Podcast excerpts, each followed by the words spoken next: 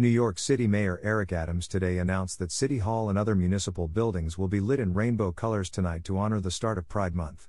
In addition, City Hall will fly the Pride flag, the Philly Pride flag, and the transgender flag on the portico throughout the month of June to show solidarity with the LGBTQ community in New York and across the country.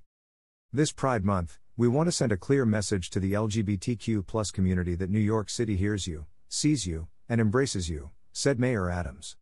Pride is more than just a celebration, it is a call to action, and, as the birthplace of the modern LGBTQ rights movement, New York City has an obligation to continue to lead the way in ensuring New Yorkers of every identity feel the safety and support of a loving community.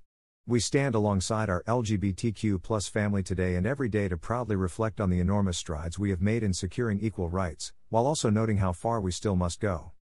In addition to City Hall, the following city buildings will be lit up in rainbow colors to recognize Pride Month at sundown Bronx County Courthouse, the David N. Dinkins Manhattan Municipal Building, Spring Street Salt Shed.